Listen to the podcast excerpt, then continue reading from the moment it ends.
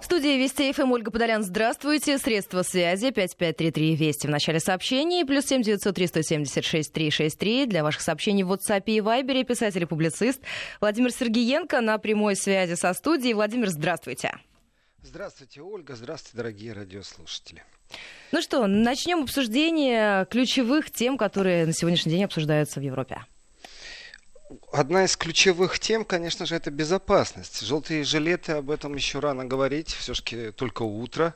Посмотрим, что будет к обеду. А вот э, вчера началась конференция с очень таким интересным названием, в переводе на русский, это «Технологии захвата, переосмысления контроля над вооружениями». И инициатор этой конференции э, Министерство иностранных дел Германии большого энтузиазма у меня не вызвала эта конференция. Она, в принципе, больше рассчитана на внутренний периметр Евросоюза и НАТО.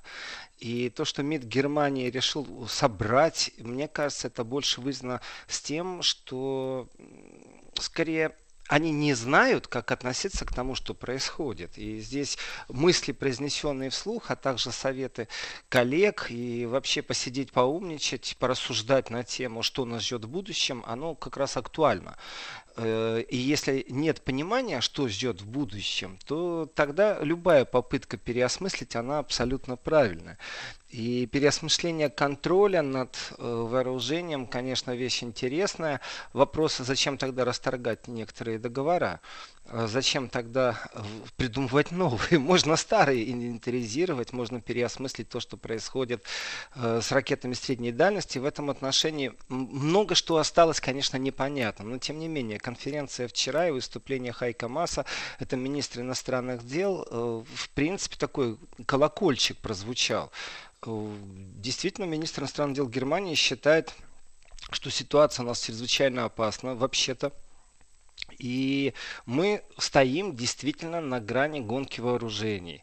Мы это все человечество Земли в данном случае. И ведущие страны, конечно же, Европы озабочены тем, где их место, и не только их место в гонке вооружений, но и что можно сделать, чтобы упредить вот эту начавшуюся гонку вооружений. И в каком месте вслух. они в конечном итоге окажутся? Это же тоже один из важных вопросов они вообще нигде не окажутся, если не дай бог. Мы же в курсе. Мы в раю, если что. Так вот, э, сам факт конференции, конечно, вещь хорошая и положительная.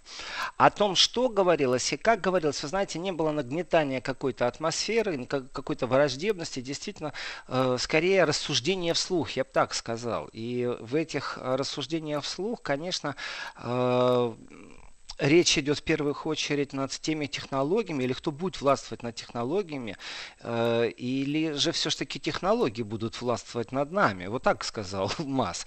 Э, в принципе, Capturing Technology Rating Arms Control на английском языке назвали. То есть Великобритания уходит Евросоюза, а конференция называют на английском языке. Такой мягкий показатель того, что это международная все-таки конференция. Больше 400 гостей, больше 400 дипломатов на конференции.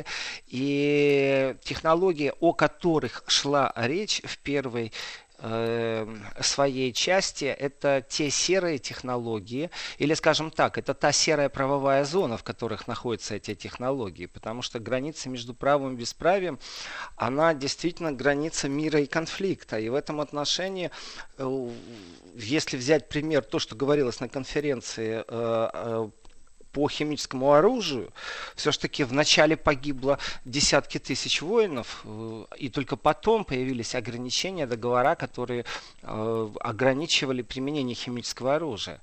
Вот сейчас мы находимся в ситуации, когда киберпространство не имеет ни одного договора, но в принципе уже можно прочувствовать, к чему это ведет, если это все будет бесконтрольно э, дальше развиваться, отключить воду, отключить электричество. Это кажется, что это ерунда, знаете, там на сутки, а на самом деле это очень даже сильные удары по государству, не только экономические, а в прямом смысле. Если больница окажется без электричества, э, если фильтры для воды окажутся без электричества. Владимир, а насколько серьезно эти риски на сегодняшний день оценивают? Европейское сообщество вообще-то вот первый раз задумалось, и в этом отношении, вот я говорю, скорее это размышления, это не страхи, а размышления больше э, об ну, этих Но и это не стратегия, я правильно понимаю? Нет, нет, это не стратегия, это просто э, конференция, на которой первый раз озвучили, что нужно что-то сделать в этом направлении. Давайте так, э, выйдя из человеческого, э, кон, вот конфликтная ситуация, из которой вышли и США, и Россия по ракетам средней дальности, она проецируется сейчас и на другие проблемы, потому что здесь нет договора. Что же говорит тогда о том, что никто никогда не пробовал договориться, как себя вести в киберпространстве. В этом отношении, кроме киберпространства, например, появилось вообще новое понятие роботы, дроны, доставка ядерных боеголовок беспилотниками. Э, никто об этом не задумывался, ведь можно ввести ограничительные меры на распространение э, дроновой атаки или беспилотники с ядерными боеголовками. Никто об этом никогда не говорил на высоком уровне. Хотя эксперты, конечно же, настаивают на том, что мы подошли к грани, когда нужно заключать какие-то пакты о ненападении в киберпространстве. Э, и все это в головах есть, но не было хорошего представительского уровня, чтобы об этом заговорили именно, знаете, с точки зрения испуга. Ну и, соответственно, что, насколько да. я понимаю, толчком стал как раз э, э, договор по ракетам средней и меньшей дальности. Вообще для того, чтобы эта дискуссия запустилась. Я бы сказал так, не, скорее толчком все-таки являются, наверное, гиперзвуковые ракеты, которые есть в России, а не расторжение договора. И поведение американских коллег, которые стали требовать, при том достаточно сильно, просто давить денег за то, что они, в кавычки слово беру, охраняют Европу. И здесь Европа действительно сегодня у разбитого корыта, она не знает, что делать. Строить свою армию, платить США временно или пожизненно. И переосмысление, если раньше, скажем, могла сверхдержава СССР и сверхдержава США договориться между собой, и все не игроки на поле безопасности были бы довольны, потому что в том числе были бы и их интересы озвучены, и кто-то бы их отстаивал, то сегодня, если вдруг даже США договорится с Россией, то интересы Европы кто отстаивает? Как их отстаивают? В какой структуре? В структуре НАТО, в структуре коллективной безопасности Евросоюза, которая еще четко не сформирована. И появление гиперзвуковых ракет, появление э, новых систем вооружений, э, то, о чем говорил Владимир Путин еще год назад в послании Федеральному собранию, вот до них только сегодня дошло, понимаете?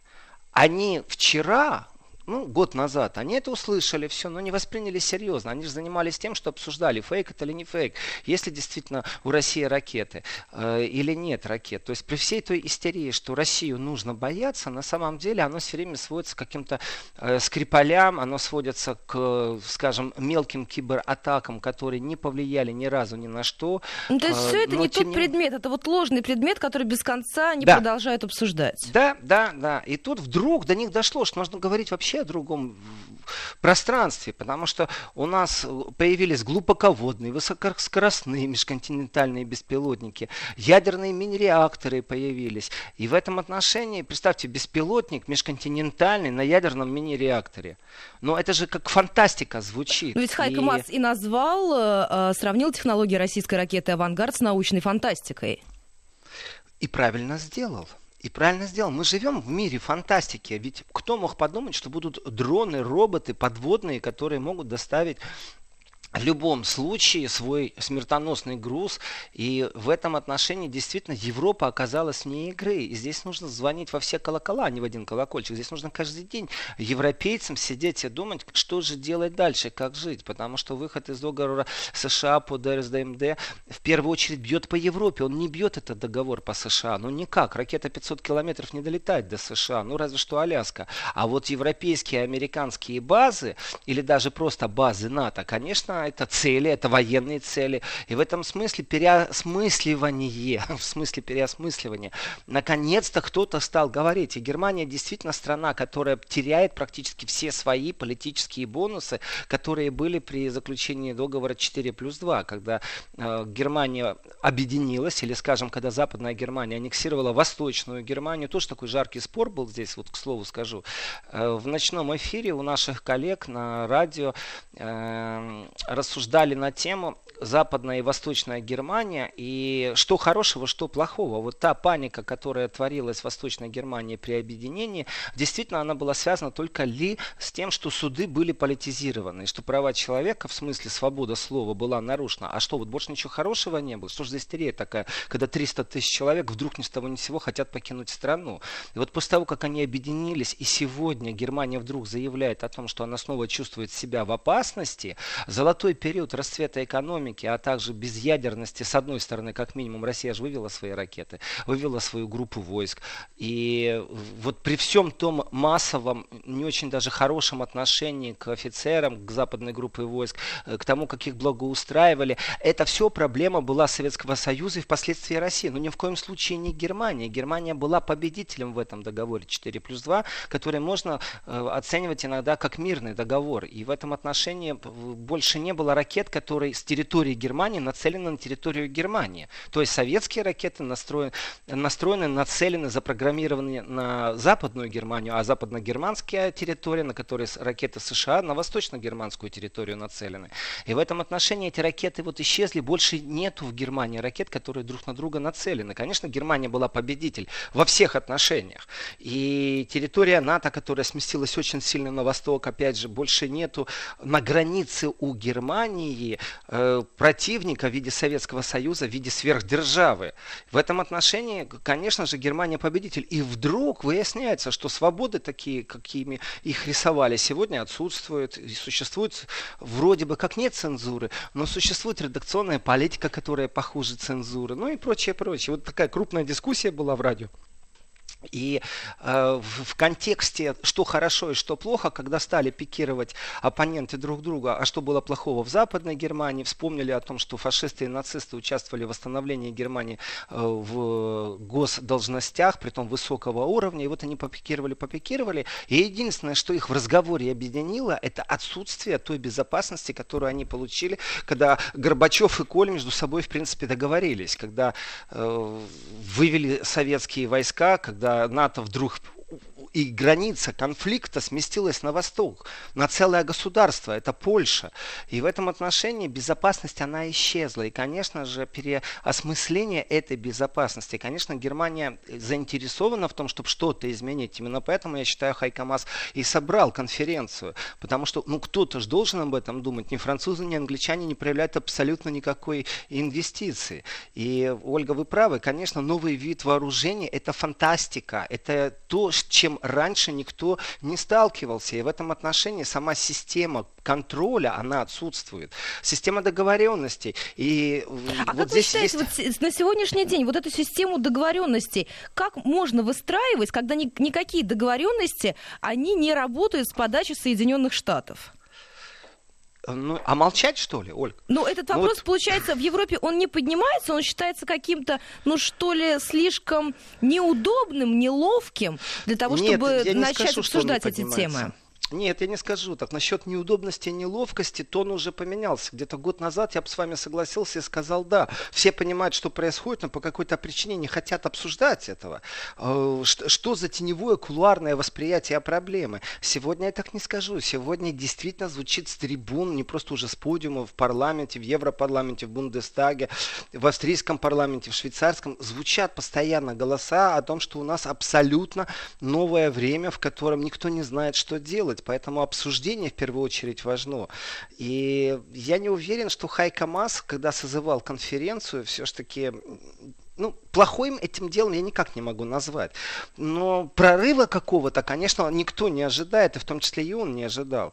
Но сам факт того, что нужно озвучить, что мы живем в новое пространство, именно фантастическое время, э, и что с этим делать, то такой, знаете, нитью, ведущей через все рассуждения, была мысль о том, что что, будем ждать, пока действительно э, друг на друга нападем и начнется реальная война в киберпространстве или еще что-то начнется. Зачем ждать эти удары? Ведь можно превентивно э, какие-то меры ввести, какие-то договоренности проработать и, в принципе, тем самым остановить э, гонку вооружений. Хотя остановить вряд ли получится, э, потому что технологически Россия ушла далеко вперед, и в этом отношении Запад будет, конечно же, наверстывать и при этом подстегивать, конечно же, самого себя в первую очередь. Но мы же видим, что США начали производство ракет, которые запрещал договор о ракетах э, средней и меньшей дальности.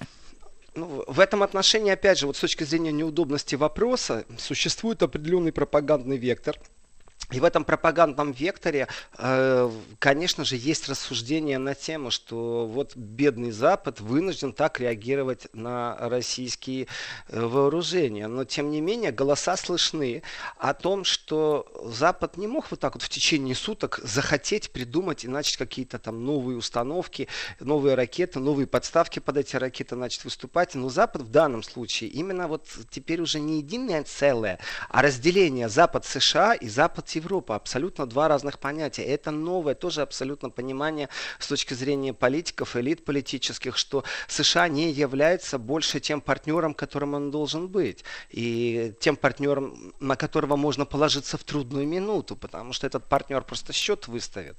И мысли, притом эти мысли действительно, они озвучены практически постоянно, э, что же делать в будущем. И есть Макрон с его амбициями, который настаивает о создании Европейского Союза, министра финансов, э, европейского министра финансов. Европейской главное... армии, помните, какое-то время назад были армия, такие разговоры? Конечно. Они сейчас идут очень усиленно, но это разговоры. И для того, чтобы действительно понимать, куда идти, то нужно посмотреть, что у нас сегодня есть. Вот Хайка Мас поставил задачу проговорить, а какие опасности у нас в будущем будут и какие из этих опасностей э, можно попробовать вот сегодня как-то превентивно вывести за скобки. Вот что делать с ракетами, примерно все понимают, что Россия должна договориться с США, должны быть какие-то ограничительные меры, договора, контроль, понимаете, не только открытое небо, когда самолеты-разведчики официально летают на территории потенциального противника. Когда натовские самолеты, в том числе и немецкие самолеты, летают на территории России, российские самолеты летают на территории Европы, США. Этого мало, потому что это пережитки прошлого. Это видимые объекты военные, которые можно с космоса срисовать. Не обязательно должен летать самолет. Э, но с космоса кто рисует? США. А может сегодня с космоса, и Россия, кстати, а может сегодня с космоса что-то срисовать, увидеть, подсмотреть Европа? Нет, у них нету своих собственных космических сил. У них нету ни э, штаба, у них нету ни ракет, у них нету ни на орбите спутников, которые могли бы эту информацию собирать. Вот здесь с нуля нужно начинать работу. И, конечно, дешевле просто оплатить США услугу. То, о чем и говорит Трамп, где-то логика есть в этом всем. И ну, амбициозно, если знают, как подходить к проблеме ракет, ну, мол, давайте договоритесь, вот эти ракеты вообще не будут присутствовать в понятии человечества, а вот эти давайте разведем как-нибудь, вы там за Уралом их оставите, а мы из Европы их выведем. Плюс ядерные балловки, давайте все-таки они будут на складах лежать, а, а не расчехоленные уже возле самолетов, то в случае в киберпространстве никто не знает, что делать. Это невидимая война, это абсолютно новое понятие. И здесь нету даже мысли у многих политиков, как можно договориться, например, о ненападении. Э, тут даже идей нет. И превентивный разговор на эту тему, это, конечно же, площадка все-таки ООН в первую очередь. И... Но мы же видим, как в последнее время работает эта площадка ООН, и все европейские лидеры прекрасно понимают, а, как она голосует, эта самая площадка, и можно ли на ней на сегодняшний день о чем-то договориться это сейчас ирония, правда же? Это же ирония о том, что эта площадка на самом деле не функционирует. И любой разговор здесь хорош. Я говорю, что он беззубый, и что это идет как бы осмысление того, что у нас на планете творится, особенно в Европе. А, почему я говорю, что площадка ООН? Потому что это не европейский разговор. Европа, ну, в данном контексте, ну, ей сказать нечего. Ее голос слышен, но что она может предложить? И в этом отношении, конечно, правильно все-таки все площадка ООН, даже если она и не функционирует сегодня. Э, заместитель генерального секретаря ООН, э, это по статусу называется так, высокий представитель ООН по вопросам разоружения.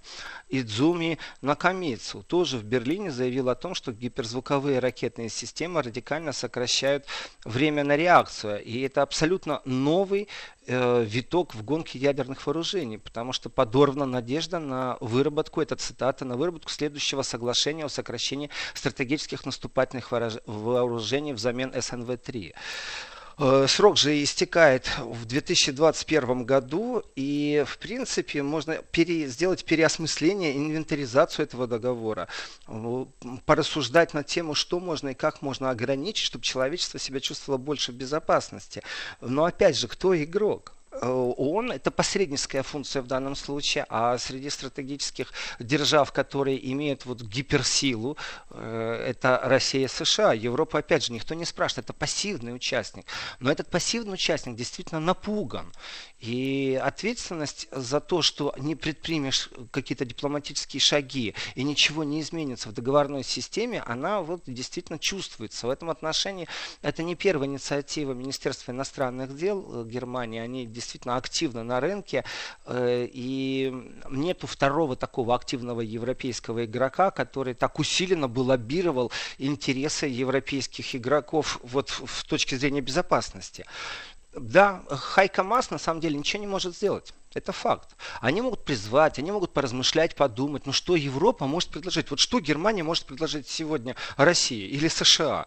Э, быть посредником спасибо не надо. Э, какие вы посредники? Вы вон подписали Минские соглашения, вы присутствовали, когда переворот был на Украине. Знаем, какие вы посредники, как вы подписываете договора и как вы потом их исполняете. Но инициативу, тем не менее, и какой-то такой раздражающий фактор, конечно, Германия все время вносит э, вот в сфере безопасности. Ну,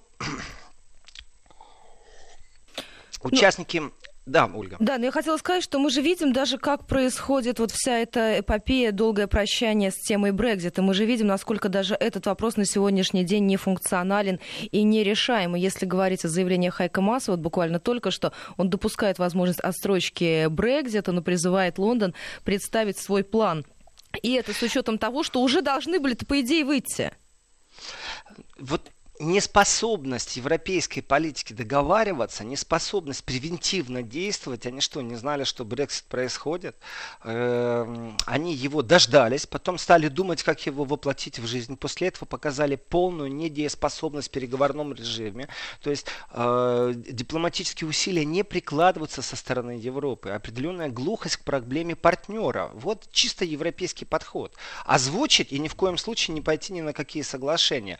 Но это показательный, конечно, момент, что европейская политика не способна к высокой дипломатии, по крайней мере сегодня. Э, на примере Брексита мы это видим.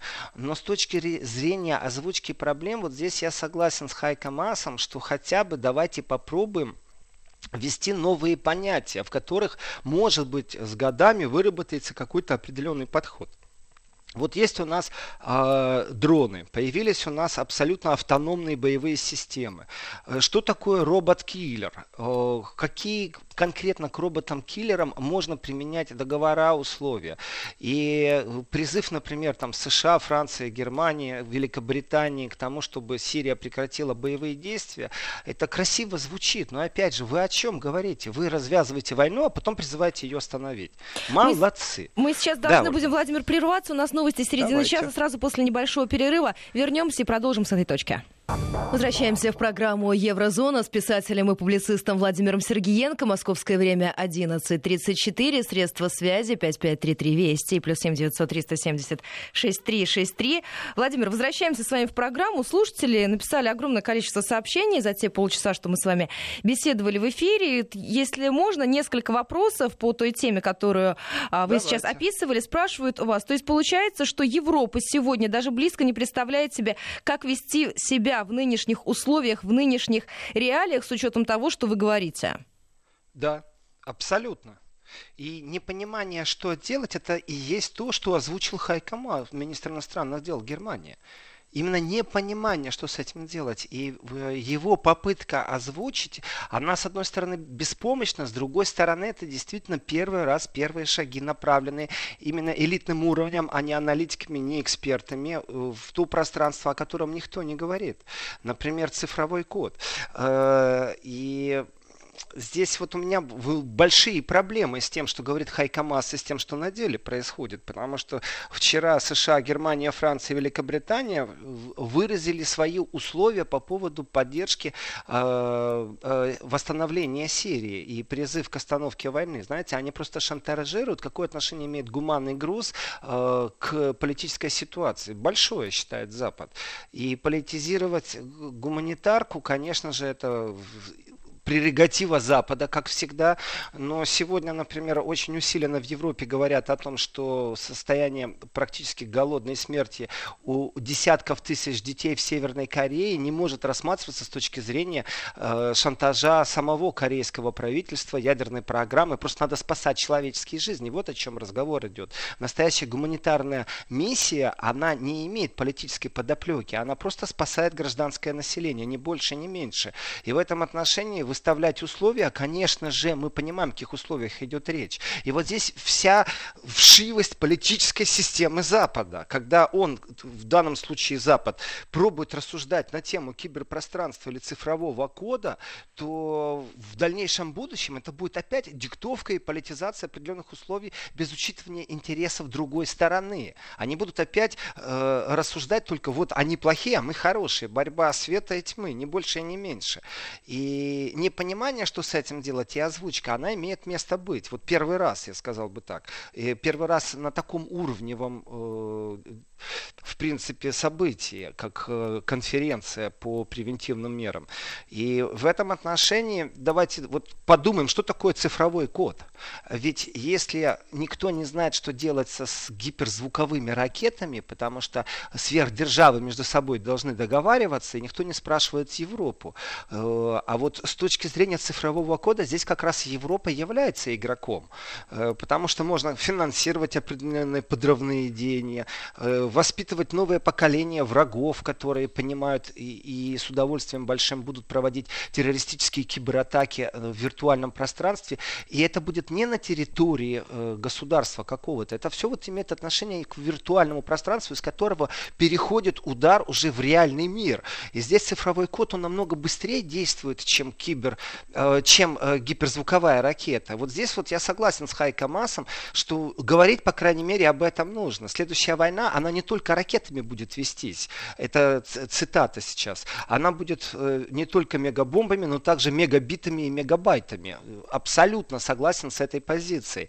И я бы единственное, что еще добавил Хайка Масу и всем, кто присутствовал на этой конференции, ребята, вы такие умные, что прям аж мозг распирает. Так еще поговорите, пожалуйста, об инфовойне, которую вы же развязали, вы активно ведете, э, беспредельно ее ведете, не только на российском поле, и на китайском, и на испаноговорящем в Латинской Америке. И это точно так же опасно, это точно так же человеческие жизни, когда вы дестабилизируете информационными событиями, потом подтверждаете э, свое причастие к поставкам, например, оружия. Это рассказывал в прошлой программе, пусть радиослушатели, кто пропустил, э, покопаются и найдут в архиве Вести, ну, в двух словах, это всплыл скандал, что Германия поставляла оружие э, через э, Украину, через Одесский порт, через Николаевский порт э, в горячие точки. Поставка непосредственно оружия, куда запрещено, куда эмбарго, через ООН. Нет, они поставляли. Вот как им можно вообще доверять? Как можно вообще с ними разговаривать? Ну, пусть озвучивают проблемы, конечно же. Но э, даже если есть договора, даже если есть эмбарго, они нарушают их. И в этом отношении точно так же, если мы договоримся сегодня о, о том, что в киберпространстве существует, например, ну, правила, давайте так, инфраструктуру определенного уровня, там электростанции, атомные электростанции не трогать. Не трогать объекты э, медицины, не экспериментировать даже, потому что невозможно, чтобы армия не провела боевых экспериментов. Если бомба есть, ее на полигоне взрывают. Если есть ракета, ее на полигоне отправляют, она летит и полностью с точки зрения науки вначале все смотреть надо, потом с точки зрения эффективности вооружения. Вот в киберпространстве точно так же. Если будет атака, ее должны попробовать, и должны атаковать военные сервера, но точно так же и гражданские инфраструктуры. И вот здесь можно договориться действительно примитивно, чтобы не было атак даже в смысле тренировок по объектам гуманитарной направленности. Не трогайте больницы, не трогайте электростанции. И уже если тронули, ну хотя бы давайте, вот нету штрафных санкций, но просто договоримся, что мы это не делаем. А если тронули, то тогда действительно вводите санкции. Притом эти санкции вводите друг против друга. Если выяснится, что США провели кибератаку или с территории США, то давайте вместе расследовать, кто стоит за этими пиратами, кто организовал док-атаку серверов немецкого правительства. И откуда она произошла? Здесь человечество должно действительно выработать что-то, и об этом никто не говорит. Поэтому, когда разговор идет о цифровом коде, о новом вооружении в киберпространстве, о том, что есть уже кибервойска, при том эти кибервойска в разных странах э, еще не подключены даже внутри системы НАТО друг к другу по принципу пятого параграфа о э, поддержке друг друга, если кто-то на кого-то напал в системе Э, защиты, я имею в виду натовской защиты. И коллективная защита в киберпространстве точно так же нуждается в проработке. Но ведь можно превентивно договориться, чтобы вообще этого не было. И здесь глубокая тишина, нет инициатив. Ну, то, есть, то есть вы считаете, что есть некое понимание, но совершенно непонятно, в какую сторону двигаться и как э, заходить на эту тему, начинать да. ее обсуждать? Да, есть понимание того, что все конвенции, которые сегодня есть, они не работают практически. Потому что у нас произошло технологически мы сделали огромнейший скачок. У нас произошло много событий, о которых никто не говорит, потому что есть конвенция, например, о запрете биологического оружия. Э, в 1975 году ее принимали. Но когда ее принимали, сравнить ту биотехнологию, которая существовала в 1975 году, и та биотехнология, которая сегодня существует, темпы развития этой технологии, э, ее можно сравнивать с революцией в вычислительной технике. Это семимильные шаги произошли. И в этом отношении давайте, вот как я, простой обыватель, могу относиться к тому, что, например, по заказу какой-то американской фирмы на территории России собирается э, генетический след россиян. Как я могу к этому относиться? Что это такое? Я не понимаю. Это действительно новые биотехнологические какие-то проекты, и я должен чувствовать себя в опасности. Но ведь в договор можно прописать, что э, страна обязуется не делать таких шагов, не собирать генетический материал, э, ни для каких целей. Даже если вы хотите, я не знаю, там против гриппа что-то придумать. Делайте это совместно. В этом отношении осознание есть, но никто ничего не делает. Вот сам вот факт, что у нас устаревшие конвенции, это было озвучено. Я считаю, что это безумно важная озвучка, рассуждение на эту тему по поводу устаревшести всех договоров.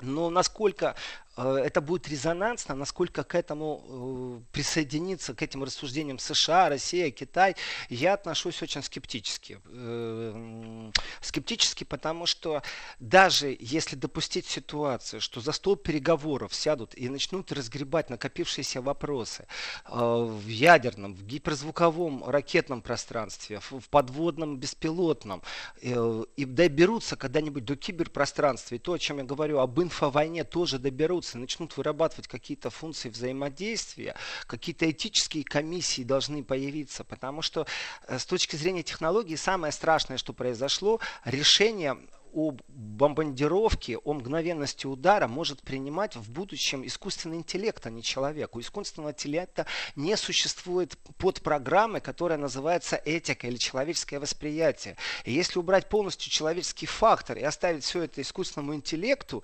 то э, шанс нажатия на красную кнопку намного сильно повышается. И риск э, последней мировой войны, которая будет, он увеличивается. И здесь нужно вводить ограничения совсем на другом уровне, что искусственный интеллект не имеет права окончания, окончательного принятия решения. Это тоже очень важный момент, тоже говорилось на конференции об этом. И здесь должны быть правовые рамки с одной стороны, э, где вот этот эстетический глубинный аспект. Именно так говорил на Идзуми Накамицу на конференции. Э, она говорила еще о том, что существование и применение автономных систем, способных уничтожать человеческую жизнь, политически неприемлемо, безнравственно. И такие вооружения должны быть запрещены. Красивые слова. Я полностью согласен, что это политически неприемлемо. Насчет безнравственности давайте садиться за большой круглый стол и рассуждать на тему, нравственно или не нравственно запускать процессы, которые свергают правительство, и вы называете это демократическим э, процессом. Э, подрыв, э, дестабилизация государства, это у вас нравственно или как? А вы рассуждать пробуете о том, что существует безнравственность э, в применении робота-систем. И глубинный этический аспект, конечно же, есть. Вопрос, судьи кто? кто будет принимать решение о том, этично это или не этично, о том, э, есть ли алгоритм смерти или есть алгоритм жизни. Вот кто будет об этом всем рассуждать? Конечно, это больше похоже на философскую проблему, но мы подошли вплотную к тому, что молчать дальше нельзя. Владимир, мы, к сожалению, должны сейчас буквально на несколько минут прерваться. У нас некоторые регионы перейдут на местное вещание, а мы продолжим. Вести ФМ. Вы остановились на том, что молчать нельзя, но и как-то пока говорить не получается. Как вы считаете, может быть, должен произойти какой-то там толчок для того, чтобы эта дискуссия, она действительно была запущена? Очень бы не хотелось, очень бы не хотелось, потому что толчок в прямом понимании слова – это конфликт.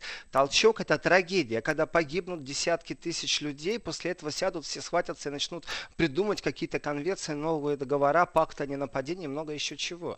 Вот в этом отношении это единственное, что я консолидируюсь полностью с министром иностранных дел Германии, с Хайко Массом, о том, что не надо ждать, пока это произойдет. Можно упредить как-то определенные действия э, и здесь кроме межгосударственной деятельности, должен быть совместное какое-то решение э, против терроризма, потому что точно так же, как противостоят государства в киберпространстве, существуют те, кто интересуется, но они далеко вне государственные деятели. Это пираты, это террористы. И если у них будет доступ, это уголовники простые, между прочим, тоже заинтересованы в этом деле, чтобы шантажировать, э, ведь процесс, когда был запущен вирус, и если ты хочешь запустить свой компьютер, чтобы у тебя вирус отключить, ты должен был там 100 долларов перевести. Это уже, уже было, только это долбануло, знаете, не Вашингтон и не Бундестаг. Поэтому как-то услышали, поговорили, но закончилось. В основном же удар там, кстати, пришелся по Украине и России, вот этот э, из пиратского пространства. И это тоже относится к гонке вооружений на самом-то деле. И э, уж если вы, государство, не можете друг с другом договориться, то давайте хотя бы начнем озвучку того, что мы должны, если э, жить вне пакта в киберпространстве, то хотя бы, чтобы ограничить доступ максимально к этому киберпространству вот уголовникам, террористам, э, пиратам, э, и есть такая сфера, называется научные исследования. Каждое государство вроде бы как засекречивает это дело.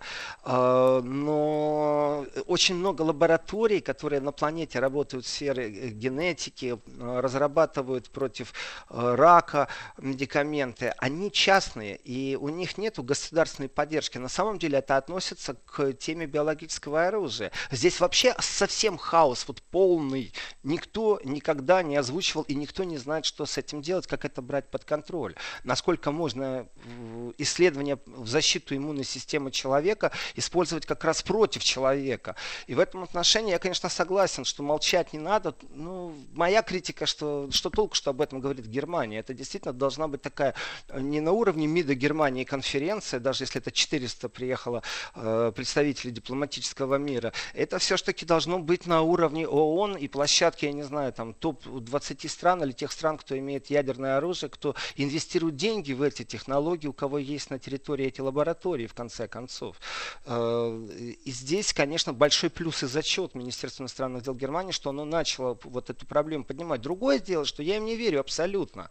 Вот полное лицемерие и неумение договариваться в дипломатическом пространстве, выстраивать какие-то собственные, я не знаю, сказки, мифы, в которые все должны верить, а потом слушаться диктатуры Запада, когда они навязывают определенные правила правила игры. А, Владимир, как вы считаете, это потому, что уже разучились действовать самостоятельно и ждут какой-то отмашки? Это с этим в первую очередь связано? Хороший вопрос, Ольга, очень хороший вопрос, очень правильный. Об этом тоже говорить надо. А, многие вещи, если взять Европу и рассматривать дипломатические игры, то очень многие вещи действительно Европа не умеет делать.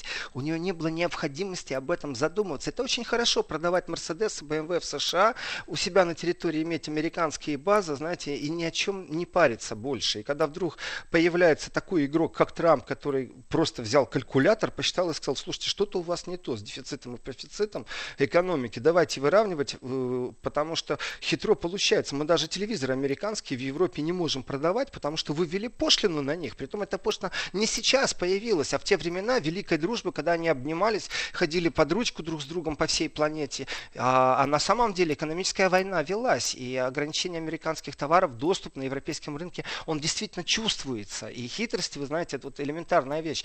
Телевизоры облагаются определенные пошлины, поэтому американцы решили не телевизоры, а кинескопы для компьютера поставлять, потому что они не подходят под телевизионный процесс. Так сразу э, в Европе стали рассуждать на тему, что и э, экраны компьютерные тоже нужно облагать спецналогом, потому что американцы хитрят. Но это же настоящая торговая война, по-другому это не назовешь.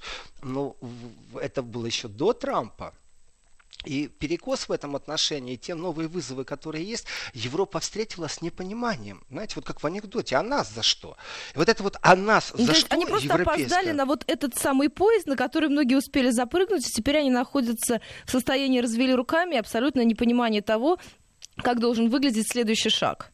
Вы имеете в виду сейчас они европейцы? Да, да, европейцы, конечно. Да, да, да, да, абсолютно, полностью согласен. Это поезд, который под большими парами несся, притом и экономический, и политический, и поезд, в котором есть вагоны, которые занимаются только безопасностью. И Европа, она, ну, ей нужно осознать, что произошло для начала. И вот эта вот неготовность э, дипломатически высказываться, работать, она связана в том числе с тем, что, извините, но суверенитет ограничен, в том числе и у Германии. Это у Франции э, ядерные ракеты есть. А у Германии есть только американские ядерные ракеты на ее территории, и она не может от них избавиться. Э, даже если бы захотела, то этот процесс очень достаточно ну, тяжелый, потому что есть обязательства перед партнерами. И давайте так, злые языки не только в пивнушках немецкой все время говорят, у нас еще оккупация не закончена. И, вот этот поезд, который на больших парах несется, он и есть технологический. Э, в эти все пары технологического развития семимильных шагов, это абсолютно новое понимание. И здесь баланс здоровый. Нужно возвращаться действительно к мюнхенской речи Путина, когда он первый раз говорил, о, в принципе, о новом виде безопасности, о многополярности. Здесь много о чем нужно говорить. И Европа вдруг решила, что она э, начнет играть как-то. Ну, в лице Германии я не вижу игроков. И при том, если посмотреть на Европу, давайте так, Великобритания действительно дистанцировалась со своим Брекзитом. Разбирайтесь, делайте, что хотите, мы подождем. Мы пока Но Франция выйдем. с жилетами не может разобраться уже 18 Франция недель подряд. Э, если посмотреть в преддверии европарламентских выборов, знаете, борьба между Демосом и Популюсом, я бы так сказал, популисты и демократы – это одно и то же понятие, просто одно пришло из греческого, а другого из древнеримского языка, но смысл один и тот же. Но почему-то популисты – это оскорбление, а демократ – это не оскорбление. Ну, по крайней Владимир, мере, так преподносится. Завершаем с вами эту часть программы «Еврозона». У нас небольшой перерыв, новости начала часа впереди, сразу после возвращаемся в программу «Еврозона» Антона, писателя и публициста Владимира Сергеенко. Если хотите, можете присоединиться и уже сейчас прислать свои сообщения. 5533 Вести, смс-портал и плюс 7 903 170 6363. Это номер в WhatsApp и Вайбере.